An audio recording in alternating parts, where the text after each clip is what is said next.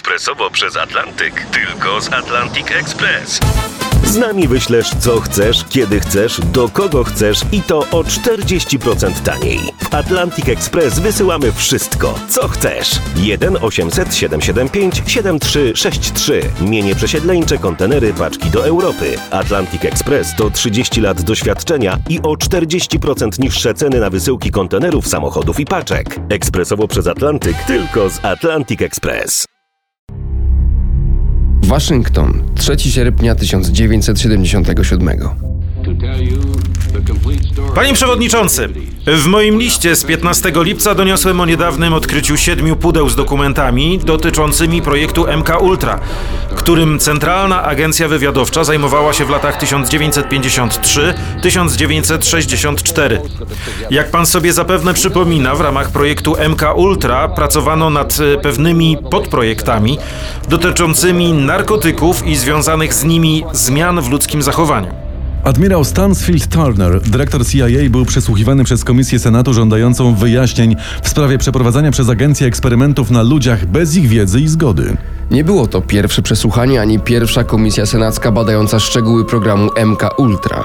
Jednak tym razem świeżo ujawnione dokumenty nie pozostawiały wątpliwości co do nieetycznego charakteru programu. W ramach MK Ultra prowadzono 149 podprojektów.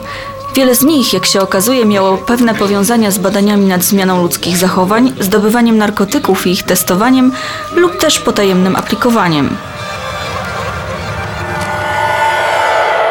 Dalszej części swojego zeznania Turner przyznał, że w latach 1953-64 CIA prowadziła dokładnie 14 projektów definitywnie związanych z testowaniem narkotyków na ochotnikach i 6 projektów związanych z testami na nieświadomych niczego ludziach. 8 projektów dotyczyło hipnotyzowania ludzi, a 2 badania jednoczesnego wpływu na ludzi hipnozy i narkotyków. Turner nie podawał jednak zbyt wielu szczegółów, twierdząc, że osoby, które prowadziły wspomniane badania, nie pracują już w CIA, a raporty i wyniki badań prowadzonych w ramach programu MK Ultra zostały zniszczone w styczniu 1973 roku. Jednak z dalszych jego słów wynikało, że nie tylko agencja brała udział w takich nieludzkich eksperymentach. Jesteśmy w posiadaniu nazwisk 185 pozarządowych badaczy, którzy brali udział w projektach MK Ultra. Trafiliśmy także na listę 80 instytucji, w których prowadzono pracę nad programem i w których pracowali wspomniani naukowcy. Wśród tych instytucji znalazły się 44 uniwersytety i koledże, 12 szpitali i klinik oraz 3 więzienia. Sprawa była poważna. W program, którego istnienie przez lata CIA utrzymywała w tajemnicy zaangażowanych, było zbyt wiele rządowych organizacji, by przejść nad tym do porządku dziennego. Korzystając z rządowych funduszy, agencja handlowała narkotykami. Z tych samych funduszy finansowano badania i eksperymenty, w których śmierć ponieśli niewinni cywile. Ze słów składającego zeznania Turnera powoli wyłaniał się przerażający obraz działań CIA. Udało nam się potwierdzić informację, że przypadki aplikowania narkotyków osobom nie zdającym sobie z tego sprawy miały miejsce w San Francisco i w Nowym Jorku. Zidentyfikowaliśmy także trzy osoby zamieszane w to przedsięwzięcie. Wiemy również, iż pewne testy narkotykowe przeprowadzono na seksualnych psychopatach i psychicznie chorych zamkniętych w stanowych szpitalach. To był dopiero początek rewelacji. Wydobyte z archiwów Retired Records Center wspomniane 7 pudeł dokumentów dotyczących programu MK Ultra kryło ślady działań CIA, które spowodowały śmierć i trwałe kalectwo umysłowe wielu ludzi. Niestety te siedem pudeł to nie wszystko. W roku 1973 agencja zniszczyła większość materiałów mających związek z programem. Co mogło się w nich znajdować? Pewnie nigdy się nie dowiemy. Możemy się jedynie domyślać i zestawiwszy ze sobą kilka innych znanych faktów, spróbować odtworzyć ich zawartość. W październiku 1952 roku, przebywając w Paryżu, zostałem pewnego wieczora zaproszony przez znajomego do Cafe Select na spotkanie z kilkoma jego znajomymi, którzy przyjechali ze Stanów. Podczas spotkania przez kilka godzin wszyscy rozmawialiśmy o polityce. Gdy wychodziłem, jeden z moich rozmówców zaproponował mi drinka. Przyjąłem propozycję. Zastanowiło mnie jednak, że zamiast zawołać kelnera, ten człowiek sam poszedł do baru po napój. Zauważyłem też wtedy, że nieco kuleje. Mniej więcej w połowie drinka stwierdziłem u siebie zaburzenia w ocenie odległości i percepcji. Zauważyłem również, że Twarze towarzyszących mi mężczyzn zaczerwieniły się z ekscytacji, gdy obserwowali jak piłem. Potem dyskusja zeszła na temat cudów. Jeden z nich w pewnym momencie zasugerował mi, że i ja mogę ich dokonać. Zdecydowałem się opuścić lokal, jako że zakłócenia w percepcji znacznie się nasiliły. Zrodziło się również we mnie podejrzenie, że zostałem otruty.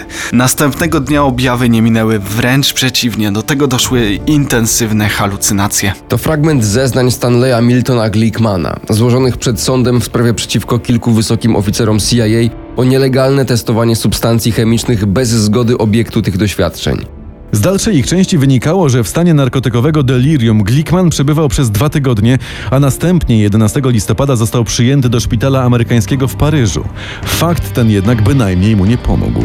O ile sobie przypominam, w szpitalu trzymany byłem przez dwa dni, podczas których poddawano mnie elektrowstrząsom. Na własne życzenie opuściłem następnie szpital, zmuszony jednak byłem do powrotu doń i spędziłem tam kolejny tydzień, podczas którego podawano mi halucynogeny. Na szczęście jeden z moich przyjaciół wypisał mnie stamtąd. Następne kilka miesięcy spędziłem w swoim mieszkaniu walcząc z nawrotami halucynacji. W 1953 roku Glickman wrócił do Stanów, jednak pomimo wysiłków psychiatrów nigdy nie wrócił do zdrowia. Jak się później okazało, Glickman był jedną z ofiar wczesnych testów narkotykowych przeprowadzanych przez agentów CIA na nieświadomych tego ludziach poza granicami USA. Zacznijmy jednak od początku. Pod koniec lat 40. i na początku 50. CIA zaniepokoił fakt, że Związek Radziecki, Chiny i rządy innych państw bloku komunistycznego posiadały możliwość chemicznego i biologicznego stymulowania agentów oraz użycia innych technik kontroli umysłu, takich jak na przykład pranie mózgu. Niejako w odpowiedzi na dokonania państw komunistycznych w sierpniu roku 51 powołano do życia program Bluebird, przemianowany później na Artichoke. W ramach tego programu zajmowano się oszacowaniem ofensywnego użycia niekonwencjonalnych technik badawczo-śledczych, w tym hipnozy i narkotyków. W ramach programu przeprowadzono m.in. takie eksperymenty poza granicami USA. Do tych celów wykorzystywano zwykle ludzi podejrzanych o działalność szpiegowską, podwójnych agentów i zdrajców. Jak udało się udowodnić, podczas dwóch zagranicznych wyjazdów w 1952 roku członkowie Artichoke przeprowadzali badania z użyciem narkotyków sekondalu, deksendryny i marihuany. Z zachowanych dokumentów programu wynika, że w listopadzie 52 roku jego pracownicy przebywali we Francji, gdzie ich ofiarą padł Glickman. Mniej więcej w tym samym czasie TSD, Technical Services Division, dział techniczny CIA, zainicjował program MK Ultra. Co ciekawe, formalnie program zatwierdzono dopiero 13 kwietnia 1953 roku, jednak pewnym jest, iż funkcjonował on co najmniej od połowy roku 1952. To jednak były dopiero początki najbardziej niechlubnego rozdziału w historii CIA. W ostatni piątek dnia 16 kwietnia 1943 roku byłem zmuszony przerwać pracę w laboratorium wczesnym popołudniem i udać się do domu, dotknięty odczuwalnym niepokojem i lekkimi zawrotami głowy. W domu położyłem się na łóżku i wszedłem we wcale przyjemny stan, który przypominał trochę upicie i charakteryzował się niesłychanym pobudzeniem wyobraźni. W półśnie z zamkniętymi oczyma, światło dzienne wydawało mi się nieprzyjemnie rażące, Oglądałem nieprzerwany korowód fantastycznych obrazów, niezwykłych kształtów, zmieniających kolory jak w kalejdoskopie. Po około dwóch godzinach wrażenia osłabły i znikły. W 1938 roku pracujący dla firmy Sandoz, dr Albert Sandoz, w wyniku prowadzonych doświadczeń otrzymał składającą się z 25 substancji mieszaninę poreaktywną. Dopiero po powtórnym przeanalizowaniu otrzymanych związków wyszły na jaw niezwykłe toksyczne właściwości jednego z nich. Był to N-dietyloamid kwasu D-lizergowego, czyli LSD. Substancja ta oraz jej właściwości przez wiele lat utrzymywane były przez doktora Sandoza w tajemnicy, aż do roku 53, kiedy to Centralna Agencja Wywiadowcza zakupiła aż 10 kg tego środka. Jak rząd USA mógł pozwolić, by działająca z jego ramienia agencja zajmowała się kupnem narkotyków? Wtedy, w 1953 roku, LSD nie było jeszcze powszechnie znanym narkotykiem, a pracujący dla agencji naukowcy po wstępnym zbadaniu właściwości preparatu doszli do wniosku, że spełnia on wszystkie wymogi eliksiru prawdy, który mógł okazać się przydatny podczas wydobywania zeznań. Stwierdzono ponadto, że LSD powoduje na tyle silne zmiany w osobowości, że można wykorzystać je do uzyskania u ludzi pożądanych działań. Z budżetu CIA wyasygnowano ogromną jak na tamte czasy kwotę 375 tysięcy dolarów na stworzenie cywilnego i niepowiązanego z agencją organu, który w tajemnicy zająłby się zdobywaniem potrzebnych do testów substancji chemicznych oraz przeprowadzaniem doświadczeń z ich użyciem. W ten sposób powstało Towarzystwo Badania Ludzkiej Ekologii. A działalność tej organizacji nie tyle zyskała poparcie konsula generalnego, ale i została przez niego zalegalizowana. Obok towarzystwa powołano również do życia Fundację Ludzkiej Ekologii. Celem jej działania było finansowanie programów prowadzonych przez stowarzyszenie przy jednoczesnym zatarciu śladów prowadzących wprost do CIA. Plan okazał się niezwykle skuteczny. W 1977 roku przesłuchiwani przez senacką komisję obok admirała Turnera dwaj byli agenci CIA potwierdzili fakt, iż nawet pracujący dla stowarzyszenia naukowcy nie wiedzieli, iż ich prace finansowane były przez CIA. Nie wiedzieli o istnieniu programu MK Ultra, którego byli członkami. Oczywiście nie wszyscy. Wyjątkiem był m.in. pewien psychiatra, dyrektor kliniki w Montrealu, dr Ivan Cameron, autor jednego z bardziej przerażających eksperymentów programu.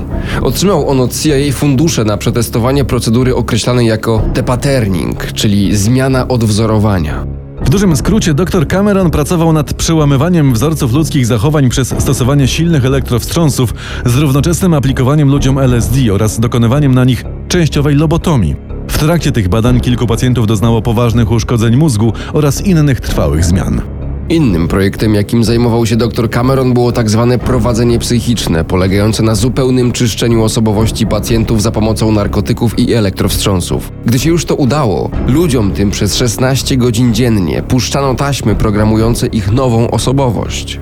Kolejnym z programów, który zakończył się podobnymi rezultatami, były m.in. przeprowadzony w Kentucky eksperyment, w trakcie którego kilku czarnoskórym ochotnikom podawano czterokrotnie silniejsze niż zwykle dawki LSD, ciągle, przez 77 dni. W każdym razie program MK Ultra dopiero się rozwijał. CIA dostało nań ogromne sumy pieniędzy. Udało się pozyskać naukowców skłonnych przeprowadzać badania. Stworzono też doskonale funkcjonujące zaplecze. Już wkrótce agencja miała rozwinąć skrzydła i objąć swymi działaniami nie tylko ochotników, ale również setki nieświadomych niczego ludzi.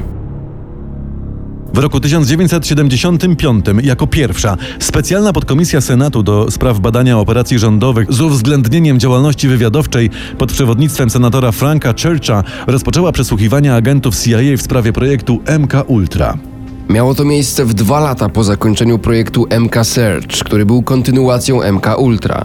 Raport komisji ujrzał światło dzienne w 1976 roku i choć potwierdzał nieetyczne aspekty prowadzonych przez CIA operacji, to jednak praktycznie nie można było przedstawić konkretnym agentom konkretnych zarzutów. Z tego też powodu kilkanaście aktów oskarżenia, jakie wpłynęły wkrótce potem do sądów w USA, skierowanych było, cytuję, przeciwko nieznanym z nazwiska agentom CIA. Część z tych spraw zakończyła się sukcesem dla skarżących, część jednak z braku dowodów umorzono. Sytuacja zmieniła się nieco w roku 77, gdy podkomisja Senatu do spraw zdrowia i badań naukowych pod przewodnictwem senatora Edwarda Kennedy'ego zajęła się sprawą zidentyfikowania ofiar eksperymentów CIA. Wtedy też, o czym już mówiliśmy, ówczesny dyrektor CIA przyznał, iż Sidney Gottlieb, szef Departamentu Chemicznego Działu Technicznego CIA i szef programu MK Ultra, nakazał zniszczenie wszelkich materiałów dotyczących projektu, tłumacząc to m.in. zbyt wielką ilością papieru, jaka zalega w archiwach. Jednak część dokumentów, głównie dotyczących finansów MK Ultra, trafiła do sekcji budżetu i finansów archiwum Akt i na ich podstawie można było wznowić dochodzenie. Co ciekawe jednak agenci CIA, których udział w sprawie potwierdzają zachowane dokumenty, pytani o szczegóły operacji zasłaniali się niepamięcią, choć potwierdzili kilka niechlubnych faktów z historii programu. Pańskie nazwisko? Philip Goldman. Czy był pan pracownikiem CIA? Tak, przez 10 lat. I w tym czasie prowadzono program MK Ultra? Był w tym czasie jakiś program o tej nazwie. A pan, panie Grittinger, czy jest pan pracownikiem CIA? Nie. Czy był pan nim w czasie prowadzenia programu MK Ultra? Tak. Dziękuję, głos ma senator Kennedy. Chciałbym zacząć od pana Goldmana. Y, Czy był pan technikiem projektu prowadzonego w domu publicznym w San Francisco? Nie wiem niczego na temat domów publicznych w San Francisco. A co z podobnym domem w Nowym Jorku? Wiem, iż takowy dom był tam prowadzony, lecz nie wiem nic na temat tego, co się w nim działo. Y, Czy był pan osobą monitorującą testy narkotykowe na nieświadomych niczego osobach w San Francisco? Nie. Y, Dobrze, posiadamy jednak y, dokumenty dostarczone przez agencję, w których wymienia wymienia się pańskie nazwisko jako osoby monitorującej program. To był dopiero początek przesłuchań. Dwóch byłych agentów CIA, Goldman i Gettinger, nie chciało jednak niczego powiedzieć przesłuchującym ich senatorom, którzy w sierpniu 77 próbowali dociec prawdy na temat MK Ultra.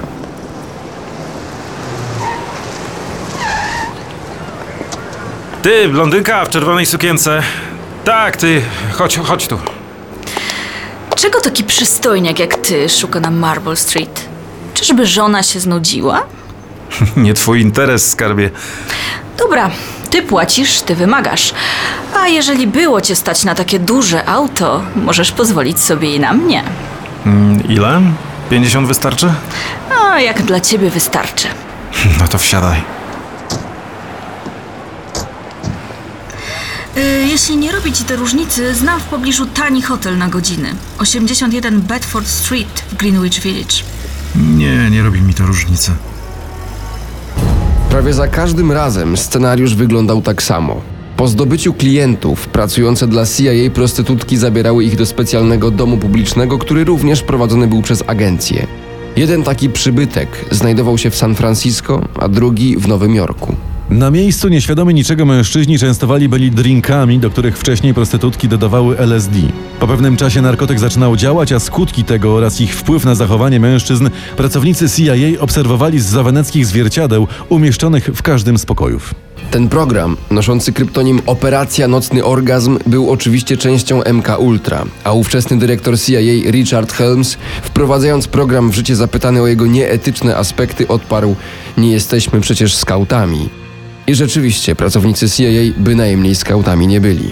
Jednak wtedy, w latach 1953-64, w trakcie trwania programu, agencja cieszyła się nieposzlakowaną opinią, nie mówiąc już o tym, iż prawie nikt poza jej pracownikami nie wiedział o istnieniu programu MK Ultra. W każdym razie świadomie czy też nie naukowcy mieli swój znaczny udział w programie, którego głównym celem było stworzenie mordercy idealnego, a narkotyki miały być tylko środkiem do tego służącym. Nie tylko one zresztą, bowiem oprócz wymienionych już elektrowstrząsów, pracowano również nad zastosowaniem hipnozy oraz innych sposobów oddziaływania na ludzki umysł. Wydawało się, że ta komisja przyniesie znaczny postęp w sprawie i zajdzie o wiele dalej niż poprzednia, która przesłuchiwała funkcjonariuszy CIA w 1975 roku. Dysponowano większą ilością dokumentów. A poza tym coraz bardziej dawało się wyczuć presję opinii publicznej, która wzmogła swoje naciski po tym, jak rodziny ludzi, którzy ponieśli śmierć w programie, złożyły sprawy w sądach. Wróćmy jednak do zeznań Filipa Goldmana i Johna Grittingera. Panie Grittinger, jak długo służył pan w CIA? 26 lat. Czy znał pan Sydneya Gottlieba, szefa projektu? Tak jest. Czy informował on pana o badaniach nad LSD? Tak jest. W jaki sposób podawano je nieświadomym tego faktu ludziom? Nie wiem tego. Ale bywał pan w domach, w których to czyniono. Dlaczego? Prowadziłem tam badania psychologiczne. Byliśmy zainteresowani technikami śledczymi i dlatego przedstawiono mnie pewnemu agentowi, z którym rozmawiałem na te tematy. Czy to ten agent, Morgan Hill, przeprowadzał eksperymenty? Tak. To jego spotykał pan w domach publicznych? Tak, Czy były tam prostytutki? tak. Ile razy pan tam bywał? Nie pamiętam. Cztery albo pięć razy, może więcej. Nie pamiętam tak, ale nie jestem w stanie sobie przypomnieć. To było tak dawno temu. Komisja senatora Kennedy'ego dysponowała tylko szczątkowymi danymi na temat podprojektów związanych z MK Ultra. Wyciąganie z byłych agentów zeznań szło niezwykle opornie. Potwierdzali oni swój udział w udokumentowanych operacjach, jednak odmawiali podania jakichkolwiek szczegółów czy wyjaśnienia powstałych wątpliwości co do pewnych spraw związanych z programem. Nikt z nich nie stanął nigdy przed sądem, nikomu nie postawiono żadnych zarzutów. Nawet szefowi MK Ultra, doktorowi Sydneyowi Gottliebowi, który przyczynił się do śmierci doktora Franka Olsona. Dr Frank Olson był pracownikiem Centrum Broni Biologicznych Armii Stanów Zjednoczonych w Camp Detrick. Jak udało się ustalić, 18 listopada roku 53 Olsen przebywał w jednym ze sponsorowanych przez CIA ośrodków w Deep Creek Lake w stanie Maryland. Tego samego dnia do ośrodka przybył również dr Sidney Gottlieb, szef raczkującego wówczas programu MK Ultra. Odbyło się tam na wpół oficjalne spotkanie naukowców z CIA i armii. Gottlieb podczas spotkania z Olsonem po obiedzie poczęstował go drinkiem, do którego w tajemnicy wsypano dawkę LSD, dokładnie 70 mikrogramów czystego środka. Oczywiście Olsen nic o tym nie wiedział. Wkrótce po wypiciu drinka u doktora Olsona wystąpiły silne objawy psychotyczne i schizofreniczne. To był dopiero początek. Po ośmiu dniach spędzonych w silnej, wywołanej narkotykami depresji, popełnił samobójstwo, wyskakując z okna hotelu Stalter Hilton w Nowym Jorku. Wcześniej jednak jego stan badał psychiatra dr Harold Abramson, również pracujący dla CIA i stwierdził, że Olsona winno poddać się stałej opiece psychiatrycznej. Co ciekawe, Olson przez cały czas znajdował się pod obserwacją agentów CIA, którzy nie interweniowali, widząc, że ma on zamiar wyskoczyć przez okno. Jak później sprawdzono, Olson dzielił pokój z zastępcą Gottlieba, doktorem Robertem Lashbrookiem. Niektórzy sugerują nawet, iż Lashbrook nie był biernym uczestnikiem zdarzenia. Świadczyć o tym ma fakt, iż udając się na spoczynek o 23, Olson zamówił w recepcji hotelu budzenie na godzinę 2.30. Czy tak postępuje człowiek chcący popełnić samobójstwo? W każdym razie w nocy, gdy Olson wyleciał przez okno, nowojorska policja zatrzymała Lashbrooka, a podczas przeszukania go znalazła kawałek papieru z inicjałami GW i MH, które później rozszyfrowano jako należące do George'a White'a i Morgana Holla, pracowników CIA, którzy wraz z agentami Biura do Spraw Narkotyków prowadzili dom publiczny przy 81 Bedorf Street w Greenwich Village w Nowym Jorku, o których już mówiliśmy. Niestety żaden z agentów, choć ich wina wydaje się oczywista, nie został skazany. Nawet pomimo faktu, iż komisja senatora Churcha badająca w roku 75 na polecenie prezydenta Forda sprawę śmierci doktora Franka Olsona wyraźnie postawiła zarzut łamania prawa. Od początku lat 50. aż do roku 1963 program potajemnego aplikowania LSD ludziom niebędącym ochotnikami i bez ich wiedzy wykazał, iż CIA zupełnie nie przywiązywało wagi do praw jednostki oraz do zapewnienia bezpieczeństwa pracownikom agencji. Pomimo iż wiedziano, że przeprowadzane testy są niebezpieczne, spowodowano zagrożenie dla życia. Pomimo iż jasnym było, że prawo Stanów Zjednoczonych było łamane, nie zaprzestano prowadzenia testów. Przez 20 lat rodzina Olsona nie znała całej prawdy na temat jego śmierci. I choć ani żona Anne, ani synowie Eric i Niels nie wierzyli w jego samobójstwo, nie mogli nic zrobić. W 1975 roku rodzinie wypłacono odszkodowanie w wysokości 750 tysięcy dolarów, a prezydent Gerald Ford oficjalnie przeprosił ją za działania CIA. Dopiero po ekshumacji ciała doktora Olsona w roku 94 i przeprowadzonej autopsji wyszło na jaw, że zanim wypadł przez okno, został uderzony w głowę.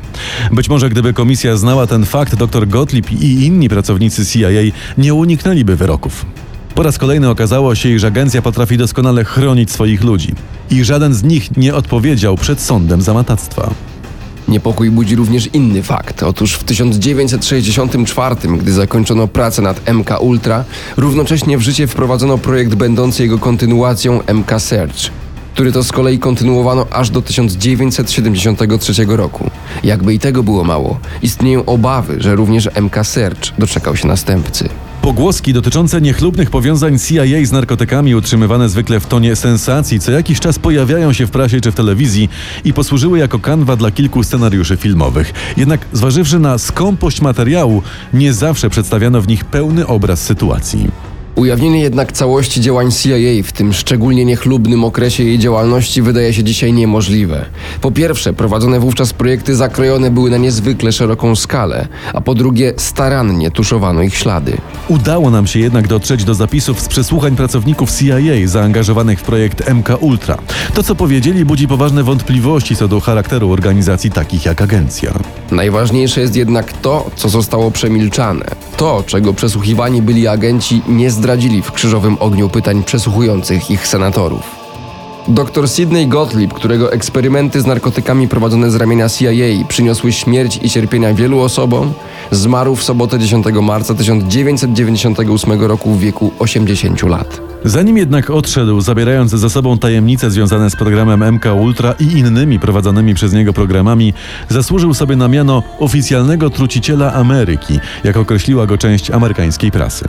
Oprócz MK Ultra, MK Search oraz programów takich jak Artichoke, Dr Gottlieb i inni jego współpracownicy z CIA brali bowiem udział w innych, równie szokujących projektach. Jednym z nich był prowadzony w latach 60. program MK Naomi, w ramach którego kierowana przez Gottlieba TSD, sekcja techniczna CIA, zajmowała się truciznami oraz wykorzystaniem broni biologicznych w eliminowaniu potencjalnych zagrożeń.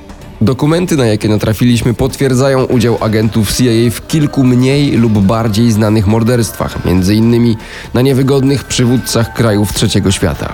Do tych dokumentów, związanych z nimi ludzi oraz podejmowanych przez nich działań będziemy w programie Misja Specjalna nieraz jeszcze wracać.